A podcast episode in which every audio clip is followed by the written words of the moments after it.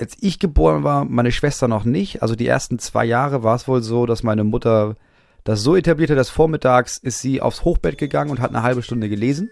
Einfach um eine Pause zu haben. Und ich habe unten im Zimmer gesessen und irgendwann dann auch angefangen, weil sie gelesen hat, mir Bilderbücher anzugucken. Das heißt, ja, ich wurde sehr früh literarisch geprägt auf jeden Fall.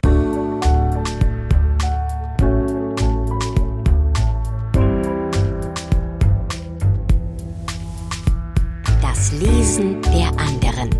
Prominente Menschen sprechen über Bücher, die sie geprägt haben. Mit Christian Möller. Herzlich willkommen zu Das Lesen der anderen. Es gab eine kleine Sommerpause, das habt ihr bemerkt, jetzt bin ich wieder da. Immer noch mit Unterstützung, mit Unterstützung von vielen freundlichen Menschen bei Steady. Und seit der letzten Folge sind ein paar neue hinzugekommen, nämlich Tanja, Ricarda, Luzi, Anja, Andrea, Katrin, Frank und Lena. Wow, herzlichen Dank für eure Unterstützung. Und falls ihr euch jetzt fragt, Hä, Steady, was ist denn das? Wie kann ich denn da auch Unterstützerin werden? Erzähle ich später noch ein bisschen mehr zu. Ihr könnt euch ja schon mal umschauen auf das Lesen der anderen.de slash unterstützen. Jetzt aber erstmal wie immer zu meinem Gast Moritz Neumeier. Moritz ist Comedian. Ich finde, er ist einer der besten deutschsprachigen Comedians. Ich habe ihn zuerst kennengelernt mit seinem YouTube-Format auf eine Zigarette mit Moritz Neumeier. Dann hat er aufgehört zu rauchen. Dann hieß das Ding auf einen Kaffee mit Moritz Neumeier. Ich würde sagen, was Moritz da gemacht hat, ist politische Aufklärung im besten Sinne. Das klingt jetzt sehr hochtrabend, ist es aber nicht, sondern sehr unterhaltsam, beziehungsweise war. Das hat nämlich 2019 leider aufgehört, kann man sich aber natürlich immer noch angucken. Was macht Moritz jetzt? Klar, Stand-up-Programme kann ich sehr empfehlen, wenn das mit Bühnenprogrammen denn gerade möglich ist. Außerdem hat er den Satire-Podcast Talk ohne Gast zusammen mit seinem Kollegen Till Reiners. Und gerade hat Moritz auch noch ein Buch rausgebracht, das heißt Urlaub trotz Kindern. Über das sprechen wir natürlich auch, aber vor allem über die Bücher, die Moritz in den Podcast mitgebracht hat. Das geht gleich los nach der Werbung.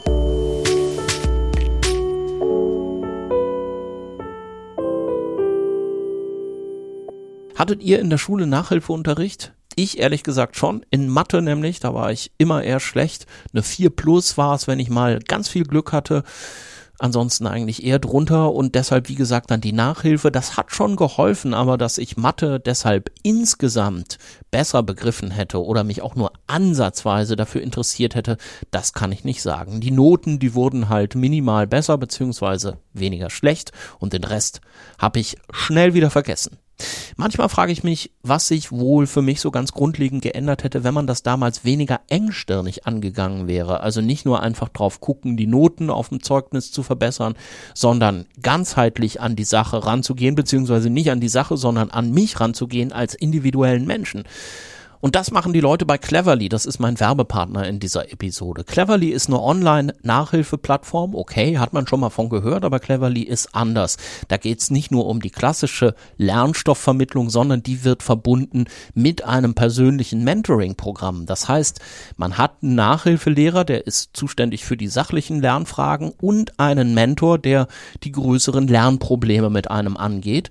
Und das nicht nur in Mathe oder in Deutsch. Bei Cleverly können sich die Schüler Schülerinnen und Schüler auch mit Sachen beschäftigen, die über den Lehrplan hinausgehen. Programmieren beispielsweise, freies Sprechen oder so Fragen wie, was will ich eigentlich mal studieren?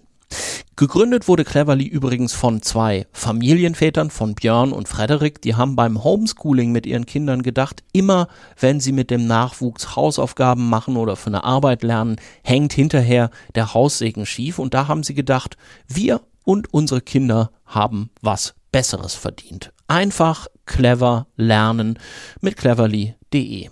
Wenn ihr jetzt denkt, das könnte auch was für euch und eure Kinder sein, dann probiert's doch einfach mal aus. Als HörerInnen von Das Lesen der anderen kriegt ihr vier Stunden Cleverly im Wert von 100 Euro geschenkt. Einfach auf cleverly.de gehen und beim Anmelden den Code LESEN4 benutzen. L-E-S-E-N 4 schreibe ich euch aber auch nochmal in die Shownotes auf daslesen der anderen.de.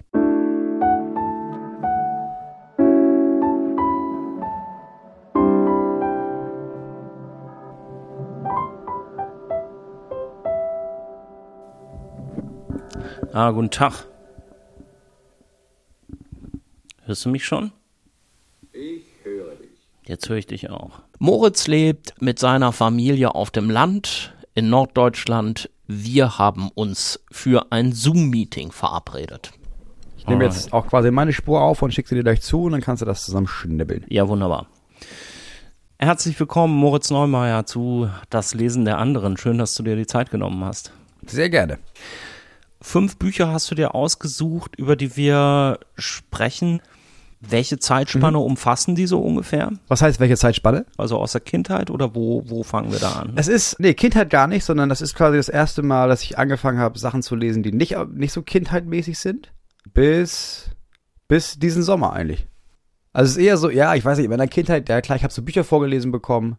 Der Bär und das Meer, was sich gereimt hat. meine Mutter ist bis heute überzeugt, weil es sich gereimt hat und sie hat mir das vorgelesen. Deswegen habe ich angefangen, Gedichte zu schreiben. Aber das, ich glaube, also die ganze Jugendliteratur, da war ich halt so wie die meisten einfach eher wahllos. So erst wurden einem Bücher geschenkt, dann hat man so gesagt, ah, ich mag das und das Thema und dann wurden einem trotzdem Bücher ausgesucht.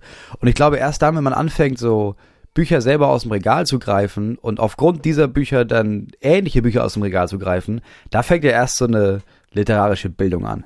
Aber das hat für dich schon immer eine Rolle gespielt, also seit du ganz, seit du ganz klein bist, lesen. Ja, meine Eltern sind extrem belesen, meine Mutter noch mehr als mein Vater. Ich glaube, mein Vater hat irgendwann einfach aufgehört, Sachen zu lesen, von denen er dachte, man müsse die gelesen haben und hat angefangen, eher so Sachen zu lesen, so halt Urlaubsliteratur, die immer noch, die immer noch ziemlich geil waren, also die auch ich auch gelesen habe und bis heute haben wir so einen Geschmack, wenn er, wenn er so in seinem Urlaub ein Buch liest und danach sagt, pass auf, liest das auch mal, dann lese ich es und meistens denke ich, ja, ist perfekte Unterhaltung, ist richtig gut.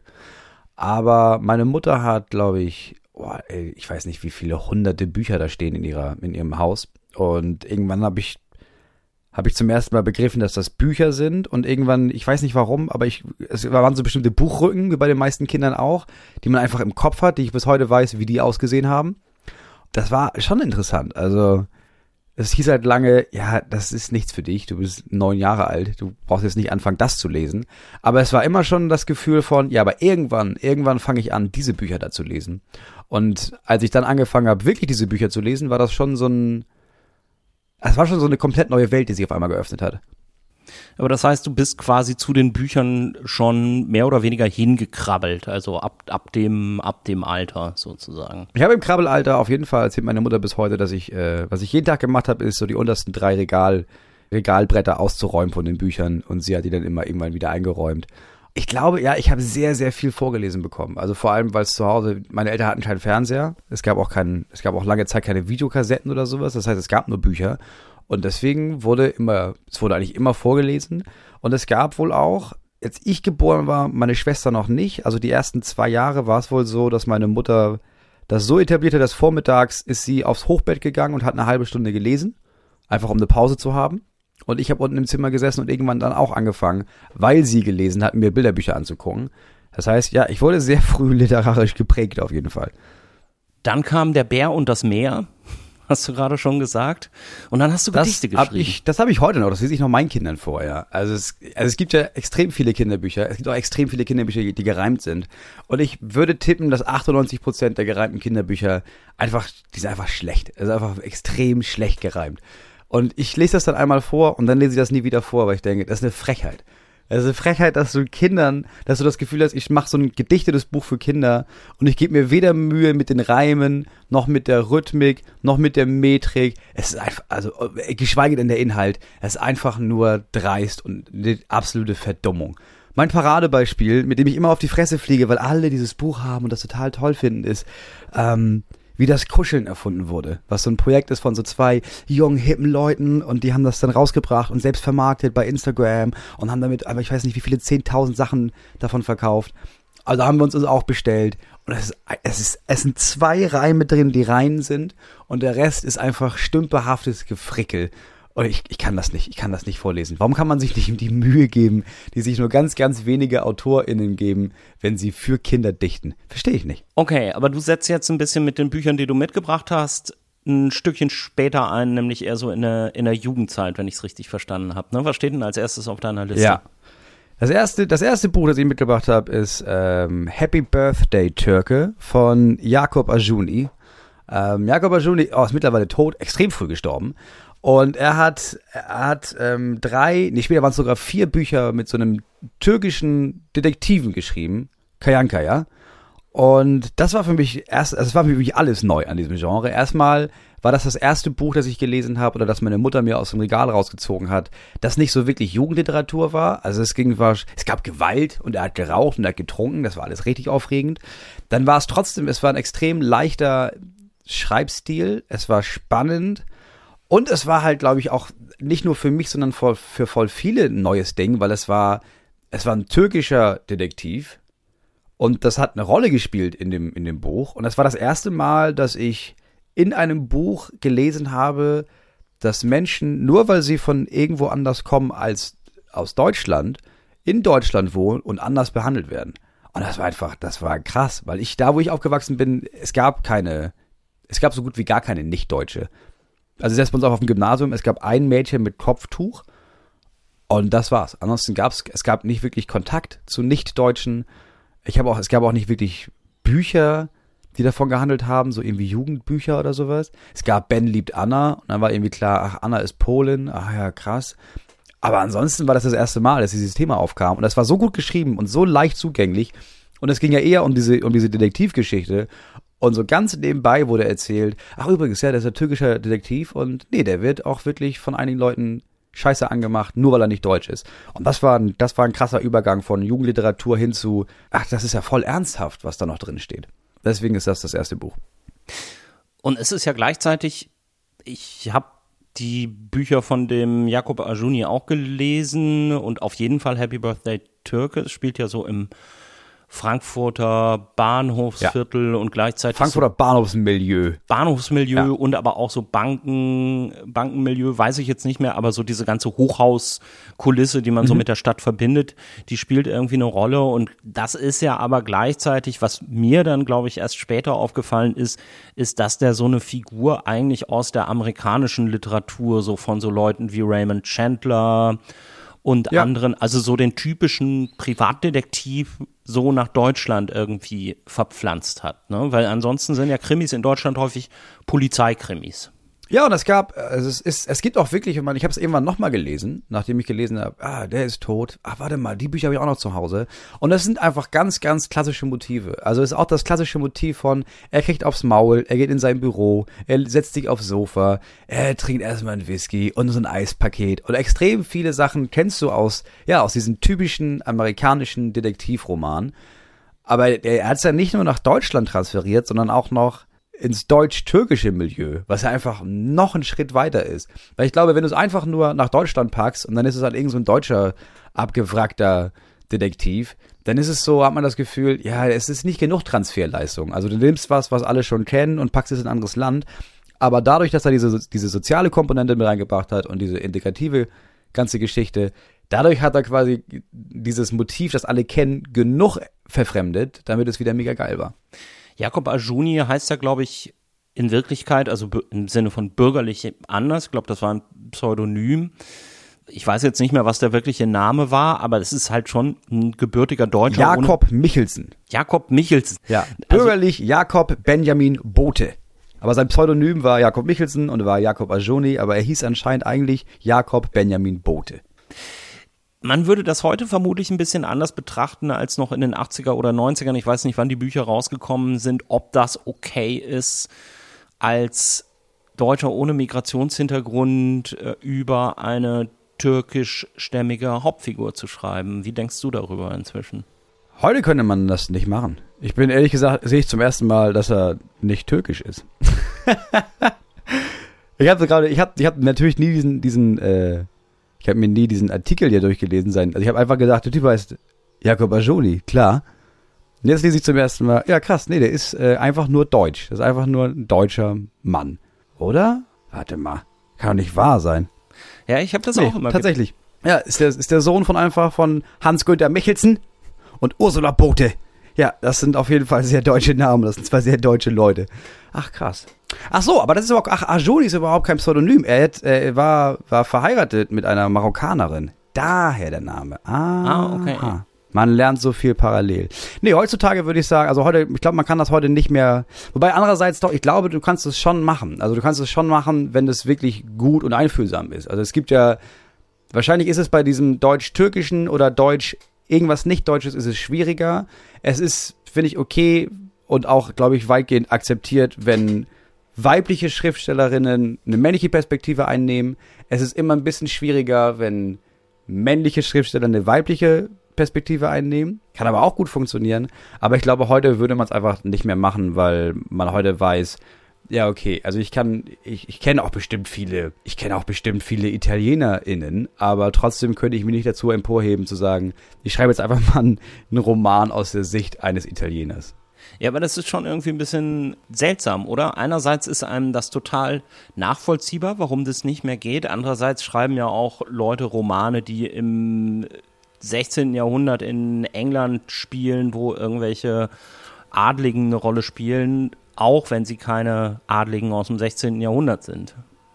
Also es kommt ja sehr darauf an, wer aus welcher Perspektive schreibt. Wenn ich heute aus der Sicht eines Adligen aus dem 16. Jahrhundert schreibe, dann schreibe ich als privilegierter Mensch über Leute, die damals noch sehr viel privilegierter waren als ich.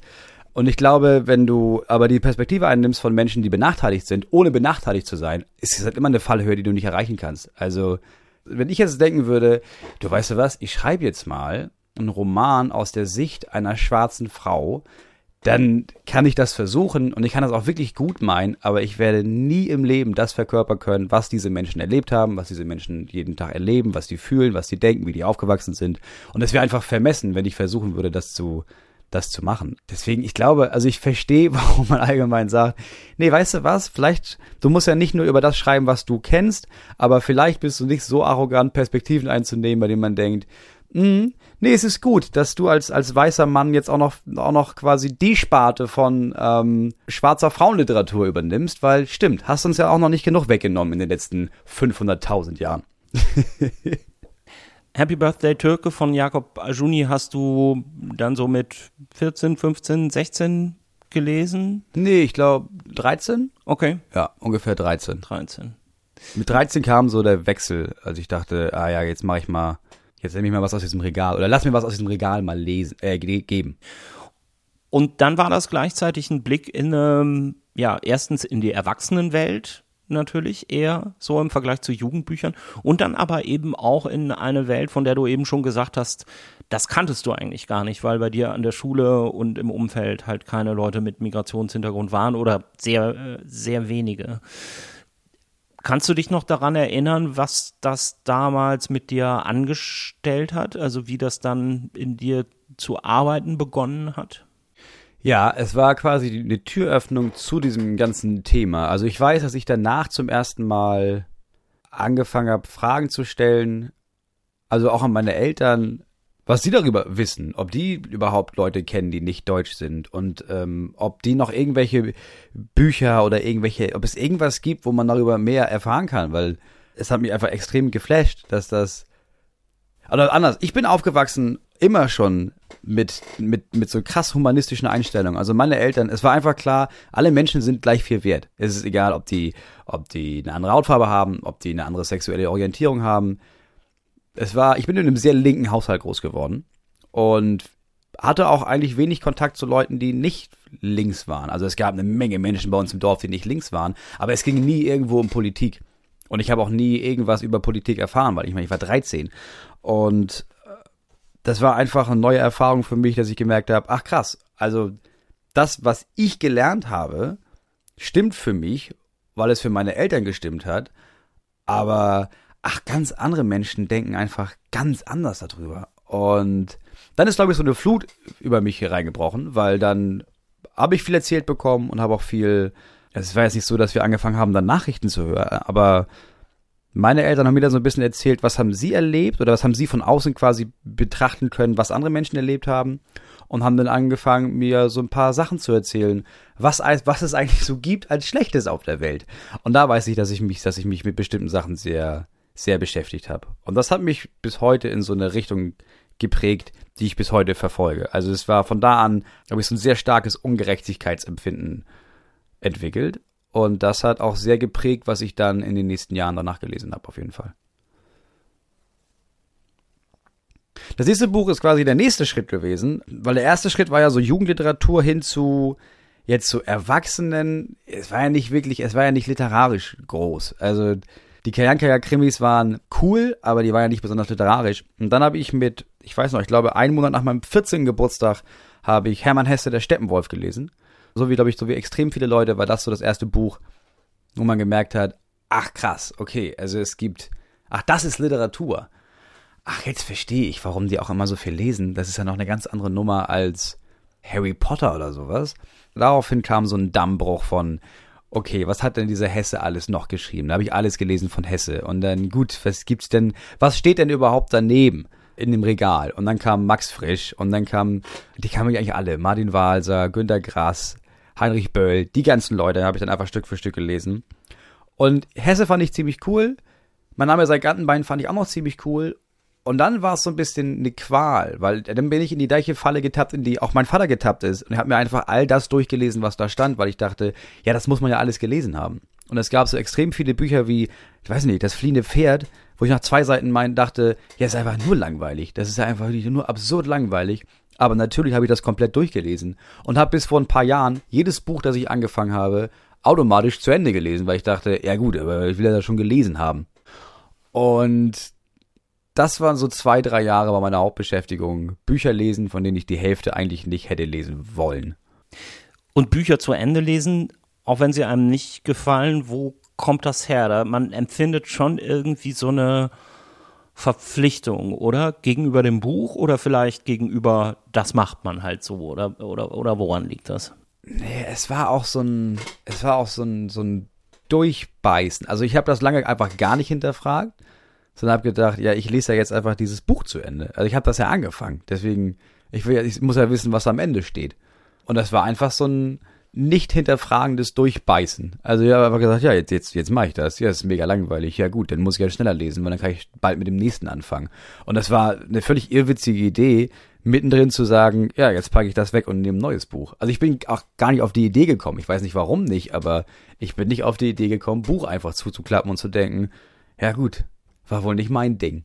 Weil ich einfach dachte, nee, man muss so viel wie möglich gelesen haben. Und wenn das hier steht, das Buch, dann wird das ja irgendwie eine Relevanz haben. Also hier stehen ja keine Bücher, die, die nicht in irgendeiner Weise wichtig sind.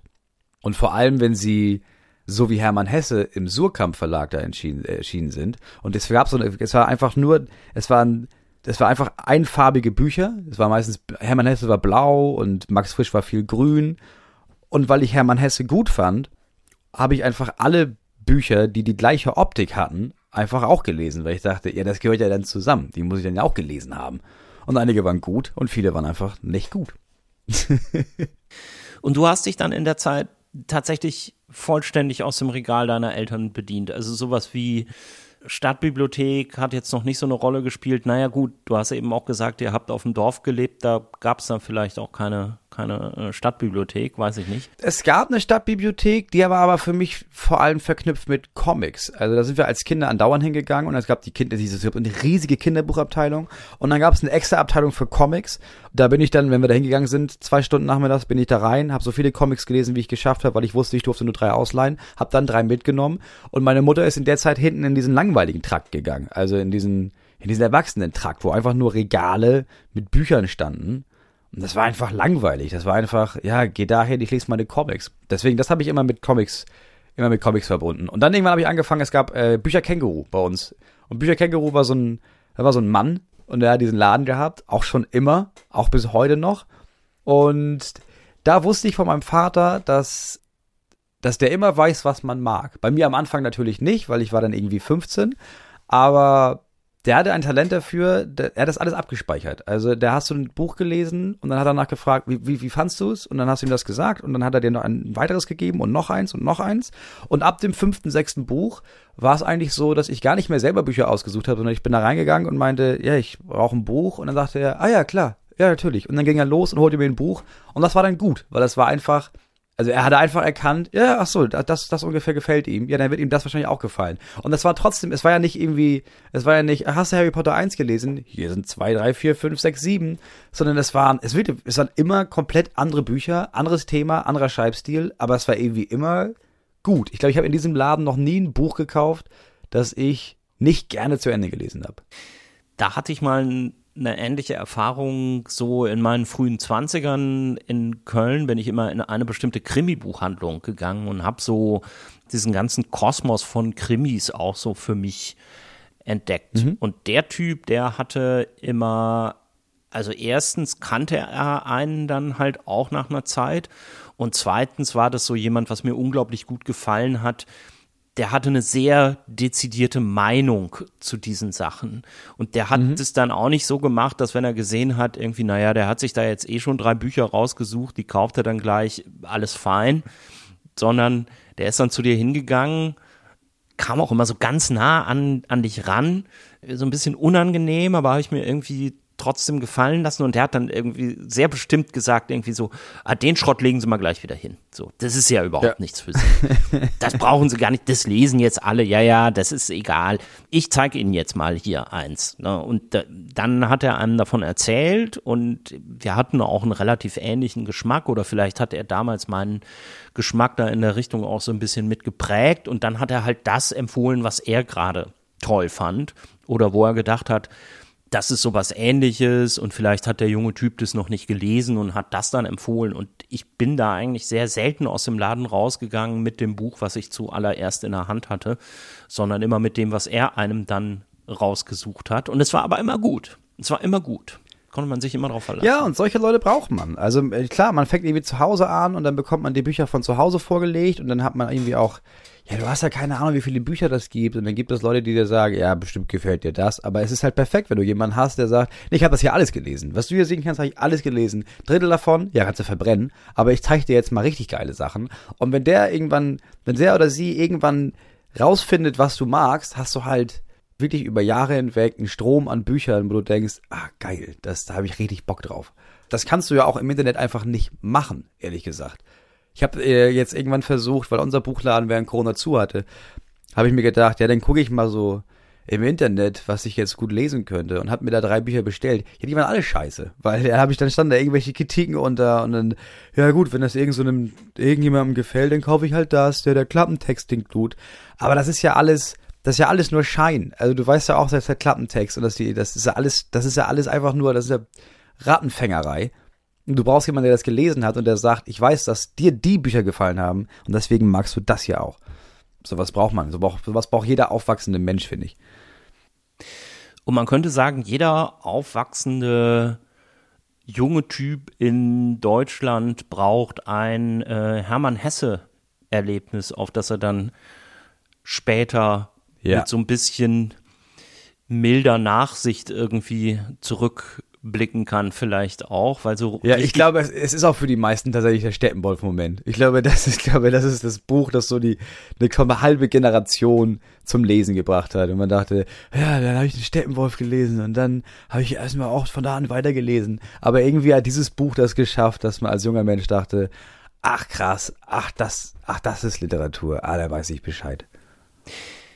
Was war das denn so für dich? War das so dieses, diese Außenseiter-Geschichte oder, oder was hat dich daran besonders gekriegt? Ich glaube, es war diese Außenseiter-Geschichte und es war auch dieses, also es ist ja trotzdem eine abgefahrene Geschichte. Also es ist ja, es ist eine Außenseiter-Geschichte. Es ist für mich damals gedacht extrem gut geschrieben es war auch so eine Mischung. Es war ja auch nicht so Fänger im Roggen, dass du einfach dachtest, ah ja, das ist so ein junger Typ und er läuft dann da so rum und dann ist die Geschichte vorbei. Sondern es war irgendwie, es war extrem fantasievoll trotzdem noch.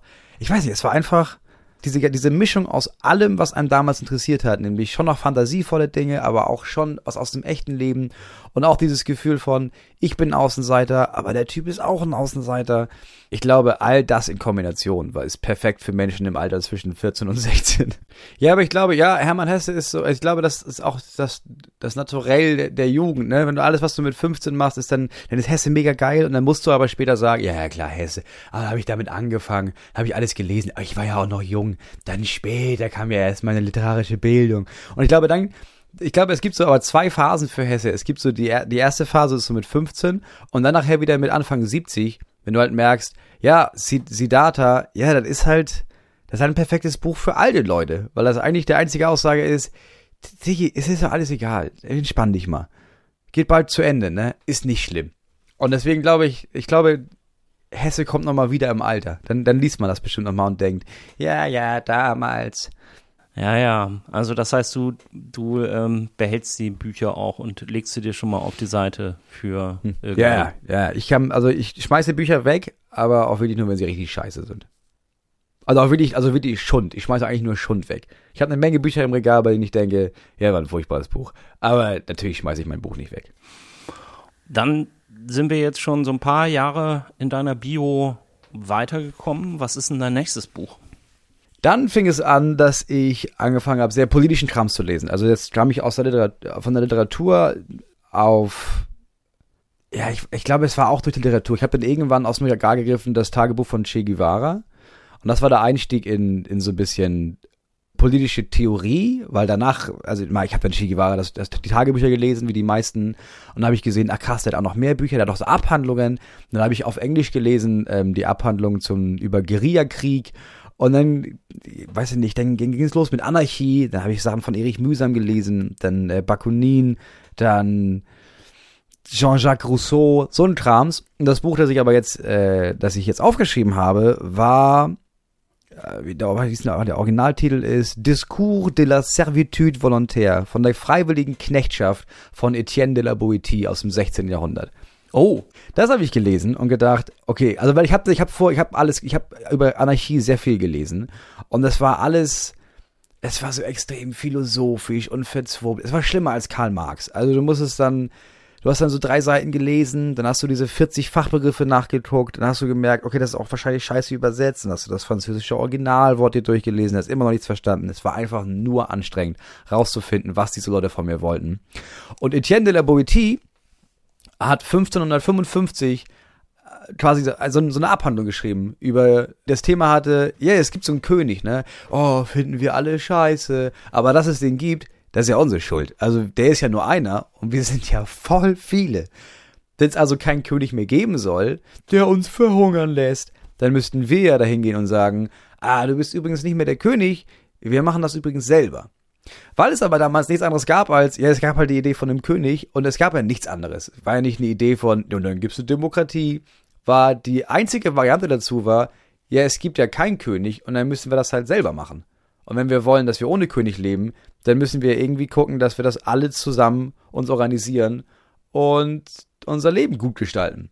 Und das war quasi das erste Mal, dass ich irgendwas über Anarchie gelesen habe, wo ich gedacht habe, oh endlich, das sind einfache, verständliche Worte. Es macht in meinen Augen alles Sinn, was da drin steht. Jeder Mensch kann das lesen und kann denken, ah, okay, ich muss vielleicht nicht die gleiche Meinung haben, aber ich verstehe, was er von mir möchte. Und das war so ein Augenöffner. Das war so ein Augenöffner, dass ich gedacht habe, erstmal hat mich das politisch extrem, extrem geprägt bis heute. Und ich habe da zum ersten Mal verstanden, klar, es ist irgendwie dieses eigene Gefühl, ja, ich muss mich extrem geschwollen ausdrücken, damit alle Menschen das Gefühl haben, um Gott, oh Gott, oh Gott, ist der aber schlau. Ist zwar eine nette Attitüde, aber es bringt überhaupt nichts. Wenn du willst, dass Menschen dir zuhören, dann brauchst du möglichst einfache, verständliche Worte mit guten Beispielen oder gute Vergleiche. Und das, ehrlich gesagt, ist das, woraus mein, mein Bühnenkrams bis heute besteht. Dass ich darauf achte, ja, warum, warum Fremdwort benutzen? Weil ich ein Fremdwort kann? Nee, es macht keinen Sinn. Äh, kann sein, dass viele Leute dieses Wort nicht kennen. Für die funktioniert der Witz nicht. Drück dich so aus, dass jeder Mensch dir folgen kann. Das hat mich extrem geprägt. Es hat mein politisches Denken, mein politisches Handeln und mein politisches Reden extrem beeinflusst. Also ich glaube, nichts anderes hat es so sehr beeinflusst wie dieses winzige, kleine, kurze Buch.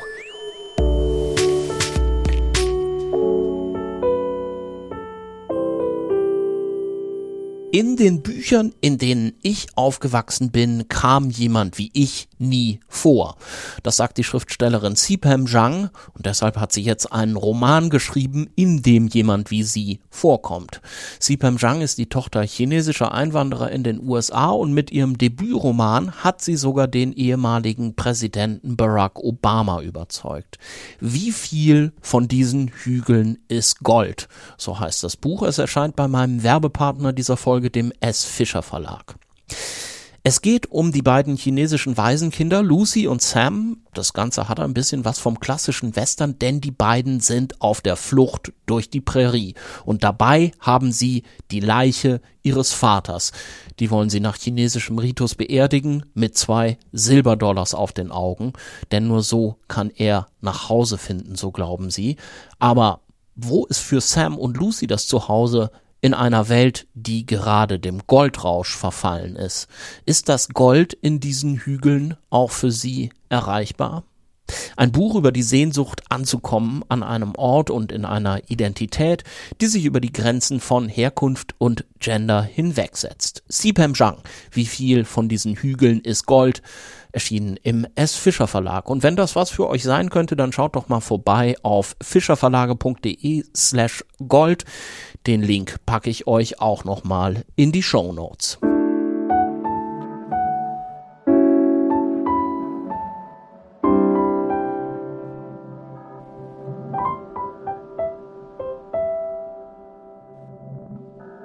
Liest du denn heute noch viel so politische, theoretische Literatur?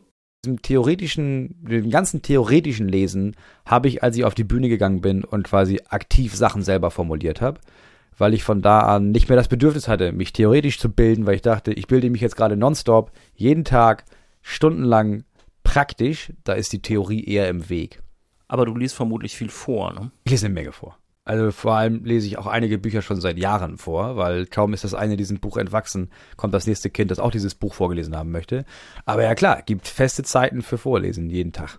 Und liest du dann die Sachen vor, die du auch schon als Kind vorgelesen bekommen hast?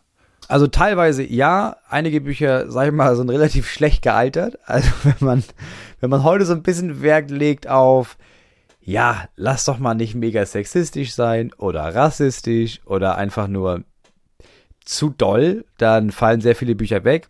Und dann gibt es so Bücher, vieles von Lasted Lindgren lese ich heute auch noch vor, aber ich ändere einfach ein bisschen den Plot oder ich ändere einfach ein bisschen die Geschlechter da drin. Also wenn dir auffällt in so Büchern wie Bullabü, dass Mädchen und Frauen immer auf eine Art und Weise dargestellt werden und Männer und Jungs immer auf die andere, ist es eigentlich ein leichtes zwischendurch zu sagen, das hat nicht Mama hat uns Zimtwecken rausgebracht und uns über die Haare gestrichen, sondern Papa hat uns Zimtwecken gebacken und über die Haare gestrichen. Und schon kann man das ein bisschen mixen und dann ist das Buch auch wieder okay.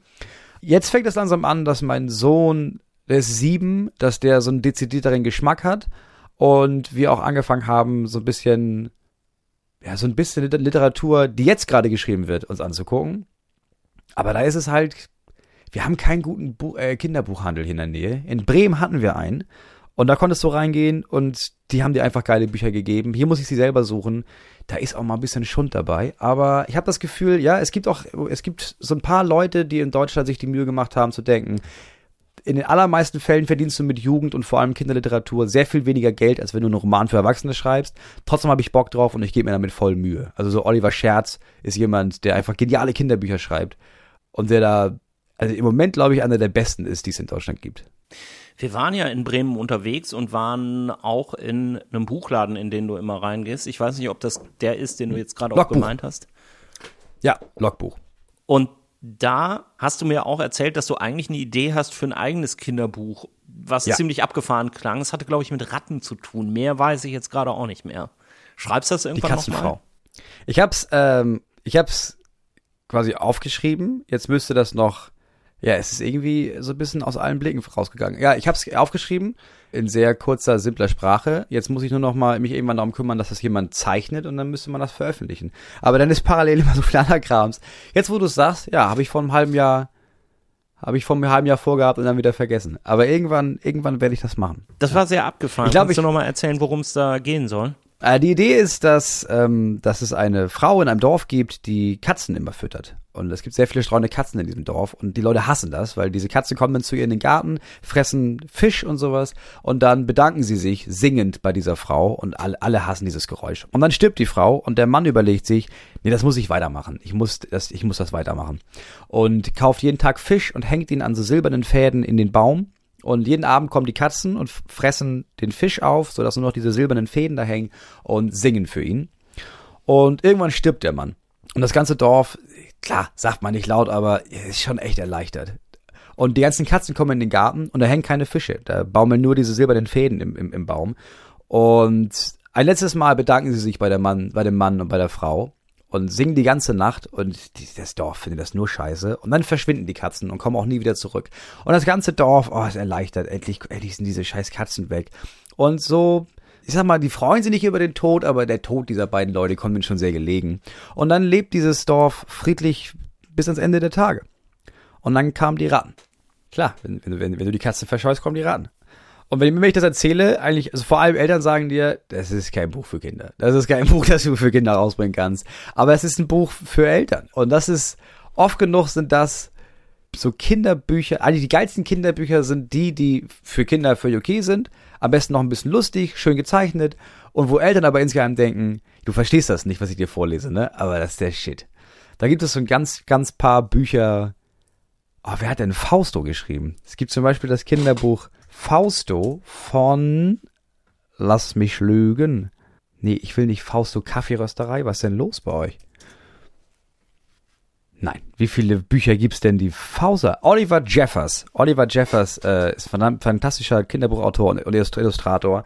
Und dieses Buch ist schön gezeichnet und es geht um, um so einen Mann und um die Natur und um das Meer und dann, dann stirbt der Mann, aber es ist alles ganz friedlich. Und die Kinder finden es schön gezeichnet und denken, oh, ist so eine lustige Geschichte. Und im Hintergrund merkt man, ja, das geht einfach um den Klimawandel. Kinder checken das nicht, Eltern schon, aber es ist ein perfektes Buch für beide, für, für beide Seiten. Und sowas, sowas ist genial.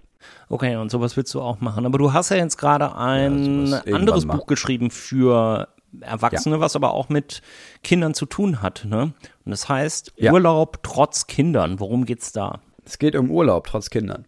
Es geht ein bisschen um Urlaub, es geht um einen speziellen Urlaub, aber anhand dieses Urlaubs geht es eigentlich vor allem ums Vatersein, um das daran Verzweifeln, um das Scheitern. Es geht ein bisschen um darum, wie es ist, als Künstler in Corona gewesen zu sein oder immer noch in Corona zu sein. Es geht um Gleichberechtigung, um Depression, um Angst, um Versagen. Es geht eigentlich, es geht eigentlich sehr ehrlich darum, wie man sich manchmal fühlt, wenn man Kinder hat. Das Ganze ist natürlich trotzdem lustig geschrieben, also man kann es einfach auch so lesen. Es, man kann es auch lesen, wenn man keine Kinder hat. Man kann auch lesen, wenn man nie Kinder haben möchte. Aber es erzählt einfach ein bisschen was von mir und von, von meinem Vater sein. War das denn jetzt für dich auch so eine Sache? Ich meine, du konntest ja nicht auftreten eine ganze Zeit. War das ja der Auslöser, dass du dann gesagt hast, okay, dann schreibe ich jetzt halt wenigstens mal was? Nee, ich hätte nie, ich hätte nie jetzt ein Buch geschrieben. Ich wäre nicht mal auf die Idee gekommen. Vorher sowieso nicht. Als der Verlag kam und meinte, hey, willst du nicht ein Buch schreiben, habe ich erstmal gesagt, nee, gar nicht. Ja, aber, oder, worüber denn jetzt? Und dann haben die mir das Thema genannt und meinen, ja, vielleicht das. Und da habe ich gedacht, ja, pass auf, ich kann ja mal 15, die wollen ja immer 15 Seiten Manuskript haben, um zu gucken, ob es für alle passt. Habe ich gedacht, ja gut, schreibe ich mal 15 Seiten.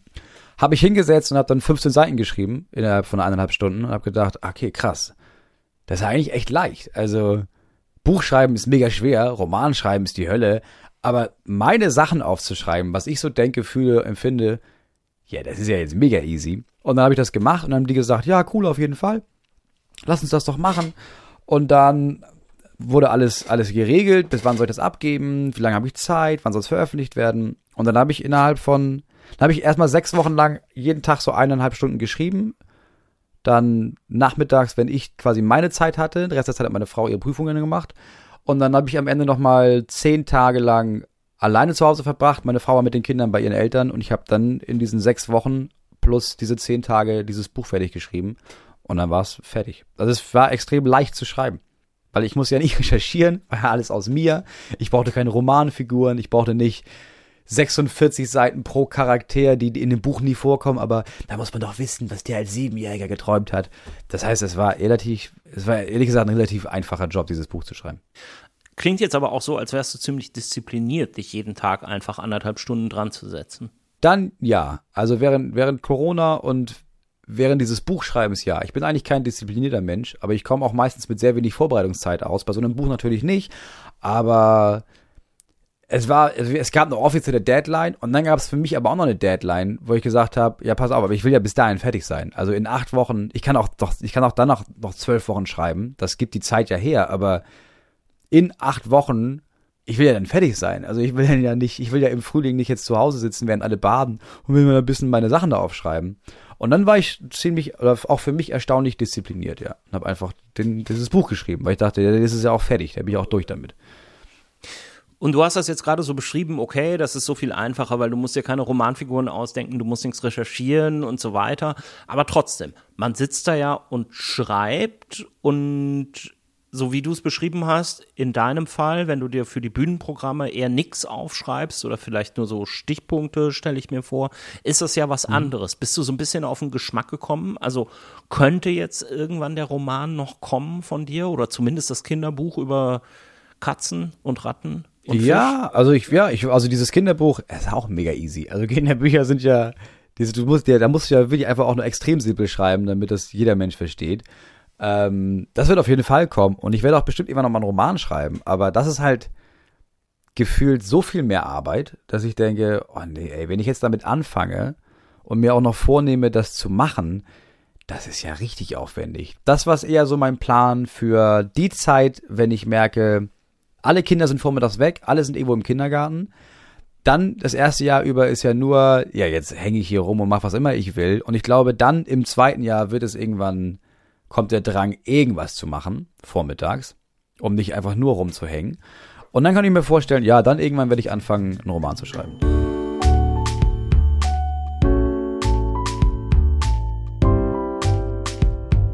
Das Lesen der anderen hört ihr heute mit dem Comedian Moritz Neumeier. Möglich gemacht wird dieser Podcast übrigens auch durch seine SupporterInnen bei Steady.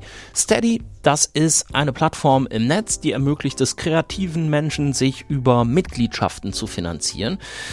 Bei das Lesen der anderen geht das auch. Schaut doch gerne mal vorbei auf daslesen der anderen.de slash unterstützen. Da könnt ihr dann auswählen zwischen drei Mitgliedschaftspaketen Taschenbuch, gebundenes Buch und gebundenes Buch mit Lesebändchen. Geht schon los mit 2,50 Euro im Monat, ist also wirklich nicht viel und es gibt auch was zu gewinnen. Zum einen in jeder Folge einen Gutschein von Genial Lokal. Genial Lokal, das ist ein Verbund von 700 unabhängigen BuchhändlerInnen in Deutschland. Die haben sich zusammengetan und einen Online-Shop gegründet. Das heißt, ihr könnt da jetzt ganz bequem online eure Bücher bestellen, entweder zum Abholen im Laden oder auch direkt zu euch nach Hause und Dabei unterstützt ihr eben trotzdem den lokalen Buchhandel. Finde ich eine total gute Sache und deswegen kooperieren wir jetzt auch. Wie gesagt, jede Folge gibt's hier einen 30 Euro Buchgutschein von Genial Lokal zu gewinnen und in der letzten Folge gewonnen hat Katrin du bekommst bald eine Mail von mir. Außerdem gibt's unregelmäßig auch nochmal andere exklusive Sachen zu gewinnen. Bei der Aufnahme der letzten Podcast-Folge zum Beispiel hat Mac es mir bzw. euch sein persönliches Exemplar von Clemens Setz Erzählband Die Liebe zur Zeit des Mahlstädter Kindes signiert. Und das Buch hat auch jemand gewonnen, nämlich Luzi.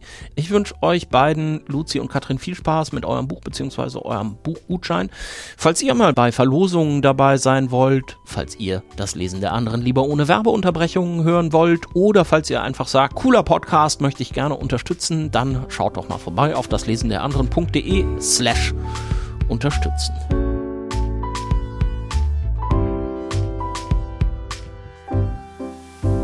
Wir kommen zum Das Lesen der anderen Fragebogen. Ich stelle dir kurze Fragen und du versuchst die möglichst spontan und kurz und schnell zu beantworten. Okay? Mhm. Dein Haus brennt. Drei Gegenstände darfst du mitnehmen. Einer davon ist ein Buch. Was sind die Gegenstände und welches ist das Buch? Äh, Autoschlüssel, Portemonnaie, ist mega, mega anstrengend, alles zurück zu beantragen. Und Buch, ah doch, klar, äh, Tiger Panther und Co. von Tucholsky. Da habe ich die Erstausgabe geschenkt bekommen. Die würde ich, die würde ich rennen. Wenn du eine Romanfigur wärst, welche wärst du gerne? Boah, das ist immer so viel Auswahl, ne? Ja, klar, Harry Potter, ja, sicher. Warum? Warum? Weil ich das, ich wollte das mit, ich wollte das, als ich das mit C gelesen habe, wollte ich das sein. Ich wollte einfach Zauberer sein. Also ich glaube, niemand hat das gelesen, hat ich gedacht, es wäre schon geil, wenn ich Zauberer wäre oder nicht. Und ich glaube, heute habe ich nicht mehr, die, also heute, heute reicht es mir, ich selbst zu sein. Ich bin gerne ich selber. Aber mit 15 wollte ich, oder mit 10, 11, 12, 13, ich wollte einfach irgendjemand anders sein. Und da war es, da war es dann Harry Potter. Du kannst mit einem Schriftsteller oder einer Schriftstellerin vergangener Jahrhunderte, Jahrzehnte sprechen. Mit wem und worüber? Muss es Vergangenheit sein oder kann es auch jetzt sein? Kann auch jetzt sein. Juli C. Ich will einfach nur mit, mich mit Juli C. Einfach, ich will einfach nur unterhalten, dass sie mich mag. Das, das Thema ist mir völlig egal. Dorfleben. Okay, da habt ihr bestimmt einiges zu besprechen. Wie ist dein Bücherregal sortiert? Im Moment quasi thematisch alphabetisch. Also es kommt in alphabetischer Reihenfolge alte Bücher oder also eher also frühere Romane, dann in alphabetischer Reihenfolge moderne Romane, dann in alphabetischer Reihenfolge politische Bücher und dann in alphabetischer Reihenfolge Lyrik und dann in alphabetischer Reihenfolge Rest. Hast du einen Lieblingsort zum Lesen? Frankreich. Warum? Ich weiß nicht, weil das ist, ähm, also ich liebe es im Urlaub zu lesen. Also wir machen das schon gezielt so, dass wir, dass wir uns aufteilen und dass jeder, also dass meine Frau und ich jeweils am Tag jeder eine Stunde hat für Freizeit, was bei uns dann im Urlaub natürlich Lesen ist. Ich weiß nicht, das fand ich immer schon am schönsten, dass du weißt, dass du weißt, um 15 bis 16 Uhr liege ich in der Hängematte, die Kinder alle sind am Strand und ich lese. Und da freut man sich ja ab 12 Uhr schon drauf. Deswegen, das ist mein, das ist mein absoluter Lieblingsort. Südfrankreich in der Hängematte. Und hast du schon mal an einem ganz unbequemen Ort gelesen, wo man das eigentlich gar nicht gerne machen möchte und du hast trotzdem weitergelesen, weil du nicht aufhören konntest? Ja, ich habe sehr viele, ich habe sehr viele Bücher an Bahnhöfen im Stehen nach dem Aussteigen zu Ende gelesen. Und man dann aussteigt und merkt, da sind noch zwölf Seiten über. Oh, dann lehne ich mich jetzt hier an diesen stinkenden Mülleimer und lese das jetzt zu Ende, weil ich fange jetzt, dann fange ich ja morgen im Zug das nächste Buch an. Ich lese ja nicht morgen die, die nächsten, letzten zwölf Seiten und fange dann ein neues Buch an. Das habe ich sehr, sehr oft gemacht, ja. Jetzt steht hier eine Frage, die hast du im Grunde fast eben schon so ein bisschen beantwortet. Muss man Bücher, die man angefangen hat, zu Ende lesen oder brichst du oft welche ab? Und du hast aber eben ganz am Anfang gesagt, seit zwei Jahren hat sich das irgendwie bei dir geändert. Wie kam es denn dazu? Ich glaube, es ist sogar schon ein bisschen länger her. Ich habe ein Buch gelesen und ich weiß nicht mehr, ich weiß nicht mehr, welches das war. Aber es war furchtbar. Es war nicht nur ein furchtbar schlechtes, es war kann nicht mal schlecht. Es war aber ein Buch, das ich gelesen habe und ich habe gemerkt, es deprimiert mich richtig. Also sobald ich dieses Buch in die Hand nehme, bin ich richtig deprimiert. Und habe das gar nicht gemerkt. Hab einfach gedacht, ich bin deprimiert. Und dann habe ich irgendwann beim Lesen gemerkt, ja krass, das ist das Buch. Und habe dann entschieden, ich lese das nicht zu Ende und habe es auch weggeworfen. Und von da an geht es mir sehr viel besser. Und seitdem lese ich Bücher nicht mehr zu Ende, wenn ich nicht denke, oh, das fesselt mich, sondern wenn ich, es gibt Bücher, die lese ich und dann denke ich, ah, das ist ja mega gut.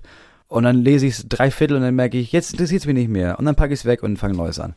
Dafür ist man, die, die Zeit ist zu schade, um jedes Buch, das einem nicht gefällt, trotzdem zu Ende zu lesen. Dafür gibt es zu viele gute Bücher. Eselsecken oder Lesezeichen? Eselsecken. Warum? Weil ich Lesezeichen verliere. Die fallen dann da raus oder die Kinder, die Kinder friemeln die da raus, weil die damit spielen wollen und dann suche ich ewig lang, wo ich aufgehört habe. Das macht keinen Sinn. Manchmal reiße ich das sogar raus unten die Eselsecke, sonst knicken die die wieder um und dann finde ich sie auch nicht wieder. E-Book oder gebundenes Buch? Gebundenes Buch. E-Book ist bestimmt voll praktisch, aber ich gucke so viel auf irgendwelche Displays und auf irgendwelche Fernsehbildschirme und auf irgendwelche PC-Bildschirme. Da habe ich keinen Bock, auf noch enger an einem Bildschirm zu gucken. Dann nehme ich lieber 25 Kilo Bücher mit in den Urlaub, schimpfe darüber, dass sonst nichts mehr reinpasst. Aber das kann ich nicht, kann ich nicht ändern. Okay, hier ist jetzt eine Frage, die passt eigentlich eher bei SchriftstellerInnen. Ich frage sie trotzdem. Du musst dich für eine Sache entscheiden. Im Leben nur noch schreiben oder nur noch lesen? Ja, ist natürlich klar, ist, ja, das ist das Lesen. Andersrum, wenn es bei Schreiben auch um quasi bei mir bei Auftreten gehen würde, dann würde ich ab morgen kein Buch mehr anfassen. Also wenn es ja, da, bei SchriftstellerInnen ist es deren Beruf oder deren Schaff, Schaffungsform ist, ich schreibe Sachen auf. Bei mir ist es dann halt, ich schreibe sie nicht auf, ich rede darüber auf der Bühne. Aber wenn wir das als, als Äquivalent zum Schreiben nehmen, also würde ich eher auftreten mit meinem eigenen Krams oder meinen eigenen Krams in meinem Kopf schreiben und aussprechen oder Bücher lesen, dann würde ich ab morgen kein Buch mehr lesen, weil das selber Output zu haben, ist mir sehr viel wichtiger als literarischen Input zu haben. Du musst dich für eine Sache entscheiden. Lesen oder Musik? Lesen. Das muss ich nicht mal überlegen. Ich habe null Interesse an Musik. Ernsthaft? Ja, das ist, ja, ich höre auch mal Lieder, klingt ja auch ganz schön, aber nee, da habe ich nicht wirklich irgendeine Art von Interesse im Vergleich zu lesen. Du sitzt auf dem Sofa mit dem Buch, auf das du dich den ganzen Tag gefreut hast, beziehungsweise eben in der Hängematte in Südfrankreich, sagen wir jetzt mal. Womit kann ich dich da denn noch weglocken? Kindergebrüll. Das ist das Einzige, wo ich denke, ach, ja gut, dann lege ich das Buch weg. Sonst eigentlich mit, mit nichts. Jetzt haben wir noch zwei Bücher vor uns. Was ist denn dein nächstes Buch, was du mitgebracht hast? Wir müssen uns ein bisschen beeilen, ja. weil ich die Kinder abholen muss aus dem, aus dem Kindergarten.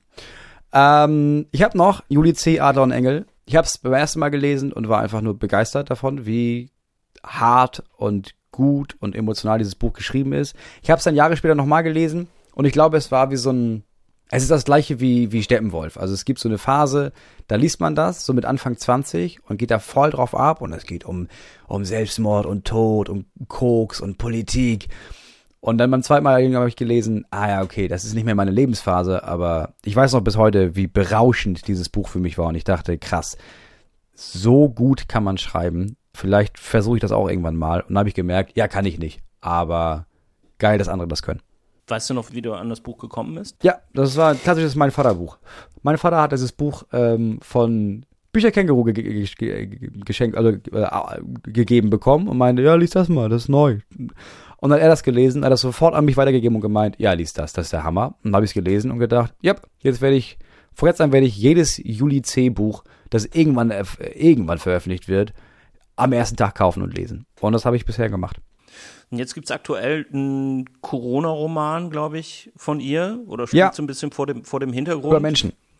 Wo es aber auch so ein bisschen darum geht, ja, hier der komische äh, äh, linke Partner in der Stadt ist irgendwie so ein bisschen zu, zu, zu hochnäsig und zu empfindlich oder so. Und der Dorfnazi ist eigentlich ganz, ganz okay. Also ich habe es selber noch nicht gelesen. Ich gebe das mhm. jetzt nur so wieder, was ich aus Rezensionen weiß.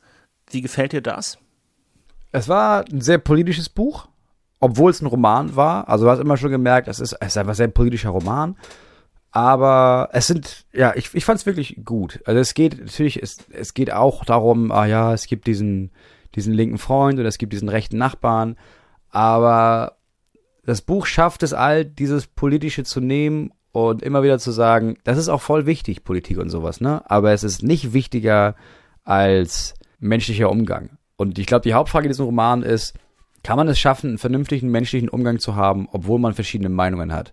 Und das Buch sagt ja auf jeden Fall. Und das ist ein Plädoyer, das im Moment nicht so oft gehalten wird, weil diese, diese Fronten in Deutschland so verhärtet sind, dass man sich denkt, ja, aber ich kann doch mit dem mich nicht unterhalten, der ist ja anders eingestellt als ich. Und das stimmt ja nicht. Also, du kannst jedem Menschen begegnen, wenn der, wenn das Gegenüber bereit ist, auch dir zu begegnen. Ja, das ist eine fantastische Aussage in diesem Buch.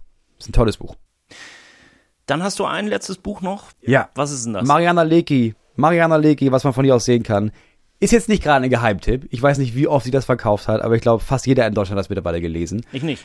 Äh, Mariana Lecki, das ist einer der, ich glaube, das ist bis heute der beste Roman, den ich, an den ich mich erinnere, den ich gelesen habe. Oh, das ist eine Aussage. Es ist, es ist kurz, es ist unbeschreiblich, herzlich, es ist witzig, es ist, es ist, es ist, es ist zum Verzweifeln gut geschrieben. Also ich habe das letzten Sommer gelesen und mein Hauptgefühl dabei war, eigentlich kann ich auch gar nicht mehr versuchen, einen Roman zu schreiben. Wenn Leute solche Bücher schreiben, wäre es vermessen von mir, auch nur zu versuchen, ein Buch zu veröffentlichen, weil das einfach so gut geschrieben ist, dass es, äh, dass es so eine Mischung oder als dass es als dass es für KünstlerInnen oder dass es für mich so eine Mischung aus Neid, Ehrfurcht und Traurigkeit hinterlässt, weil ich denke, ja, ganz im Ernst, da werde ich ja nie hinkommen. Das ist einfach, das ist einfach mit das beste Buch, das ich jemals gelesen habe, ja okay, jetzt traue ich mich schon irgendwie gar nicht mehr zu fragen, wo, nach sowas Banalem zu fragen, wie worum es denn da geht in dem Buch. Aber ähm, vielleicht. Es geht um, um ein, ein Mädchen, das eine Frau wird und in einem Dorf aufwächst. Es geht um ihre Familie, um na, ihre Beziehung und um. Es geht um einfach um verschiedene Charaktere in diesem, in diesem Dorf. Und eigentlich, also die Geschichte an sich ist einfach, ist mega banal. Da ist nichts, da ist nichts Besonderes dran. Aber die Figurenführung, die Idee für diese CharakterInnen und die Art, wie sie als Autorin mit diesen Charakteren umgeht, ist, ist genial. Wenn du jetzt ein Buch so toll findest, du hast ja eben schon gesagt, Adler und Engel von Juli C. ist ein Buch, was äh, dir von deinem Vater empfohlen worden ist und dem von seinem Buchhändler. Äh, wie bist denn du da drauf? Also äh, sagst du auch Leuten hier, lies es mal? Hast du irgendwie Bekannte, mit denen du dich da austauscht oder vielleicht auch mit deinen Eltern? Ja, mit meinen Eltern auf jeden Fall. Und ja, es gibt schon so Bekannte. Also es ist klar, es gibt dann immer irgendwie ein Gespräch so mit, ja, ich suche ein neues Buch, weißt du was? Aber es gibt so ganz, ganz paar Bücher, wie zum Beispiel Mariana Lecki, die ich von mir aus, ohne dass das Thema voraufgekommen ist, sage, ey, hast du gelesen, Mariana Lecki? was du von dir aus sehen kannst? Nee, kauf es dir morgen, lies es. Da gibt es schon so eine Handvoll Leute, denen ich das gesagt habe, die das auch, glaube ich, einige von denen gemacht haben und genauso begeistert waren wie ich.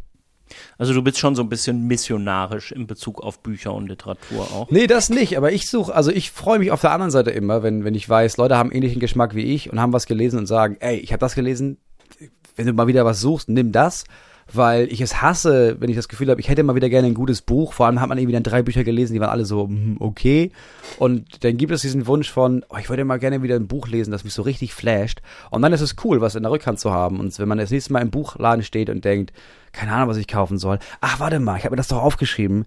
Er oder sie hat doch was empfohlen, das kaufen zu können und wenigstens die Chance zu haben, dass es ein gutes Buch ist.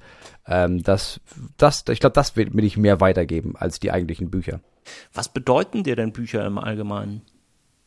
Oh, ja, also insgesamt mittlerweile ist es ja eher Zerstreuung. Also es ist die Chance, mehr noch als Fernsehen, so ein bisschen eine gute Pause zu haben.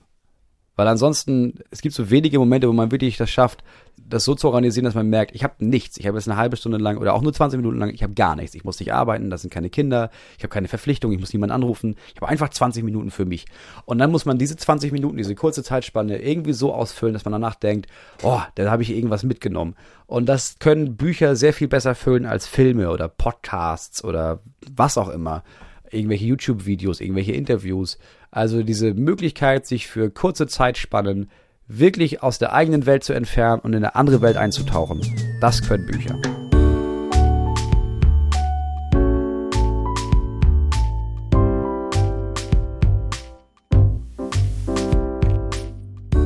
Das war das Lesen der anderen heute mit dem Comedian Moritz Neumeier. Wir haben uns unter anderem unterhalten über Bücher von Jakob Ajuni, Hermann Hesse und Etienne de la Boetie. Könnt ihr übrigens alles nochmal genau nachlesen auf das Lesen der anderen.de in den Show Notes zur aktuellen Episode. Ich bedanke mich bei meinen UnterstützerInnen bei Steady wie immer für den Support. Wenn ihr dazugehören wollt, wie gesagt, das lesen der slash unterstützen. Schaut euch da doch mal um. Und wenn ihr jetzt sagt, hey, würde ich ja gerne machen, aber dafür habe ich halt gerade die Kohle nicht übrig, auch fein. Dieser Podcast bleibt kostenlos für alle.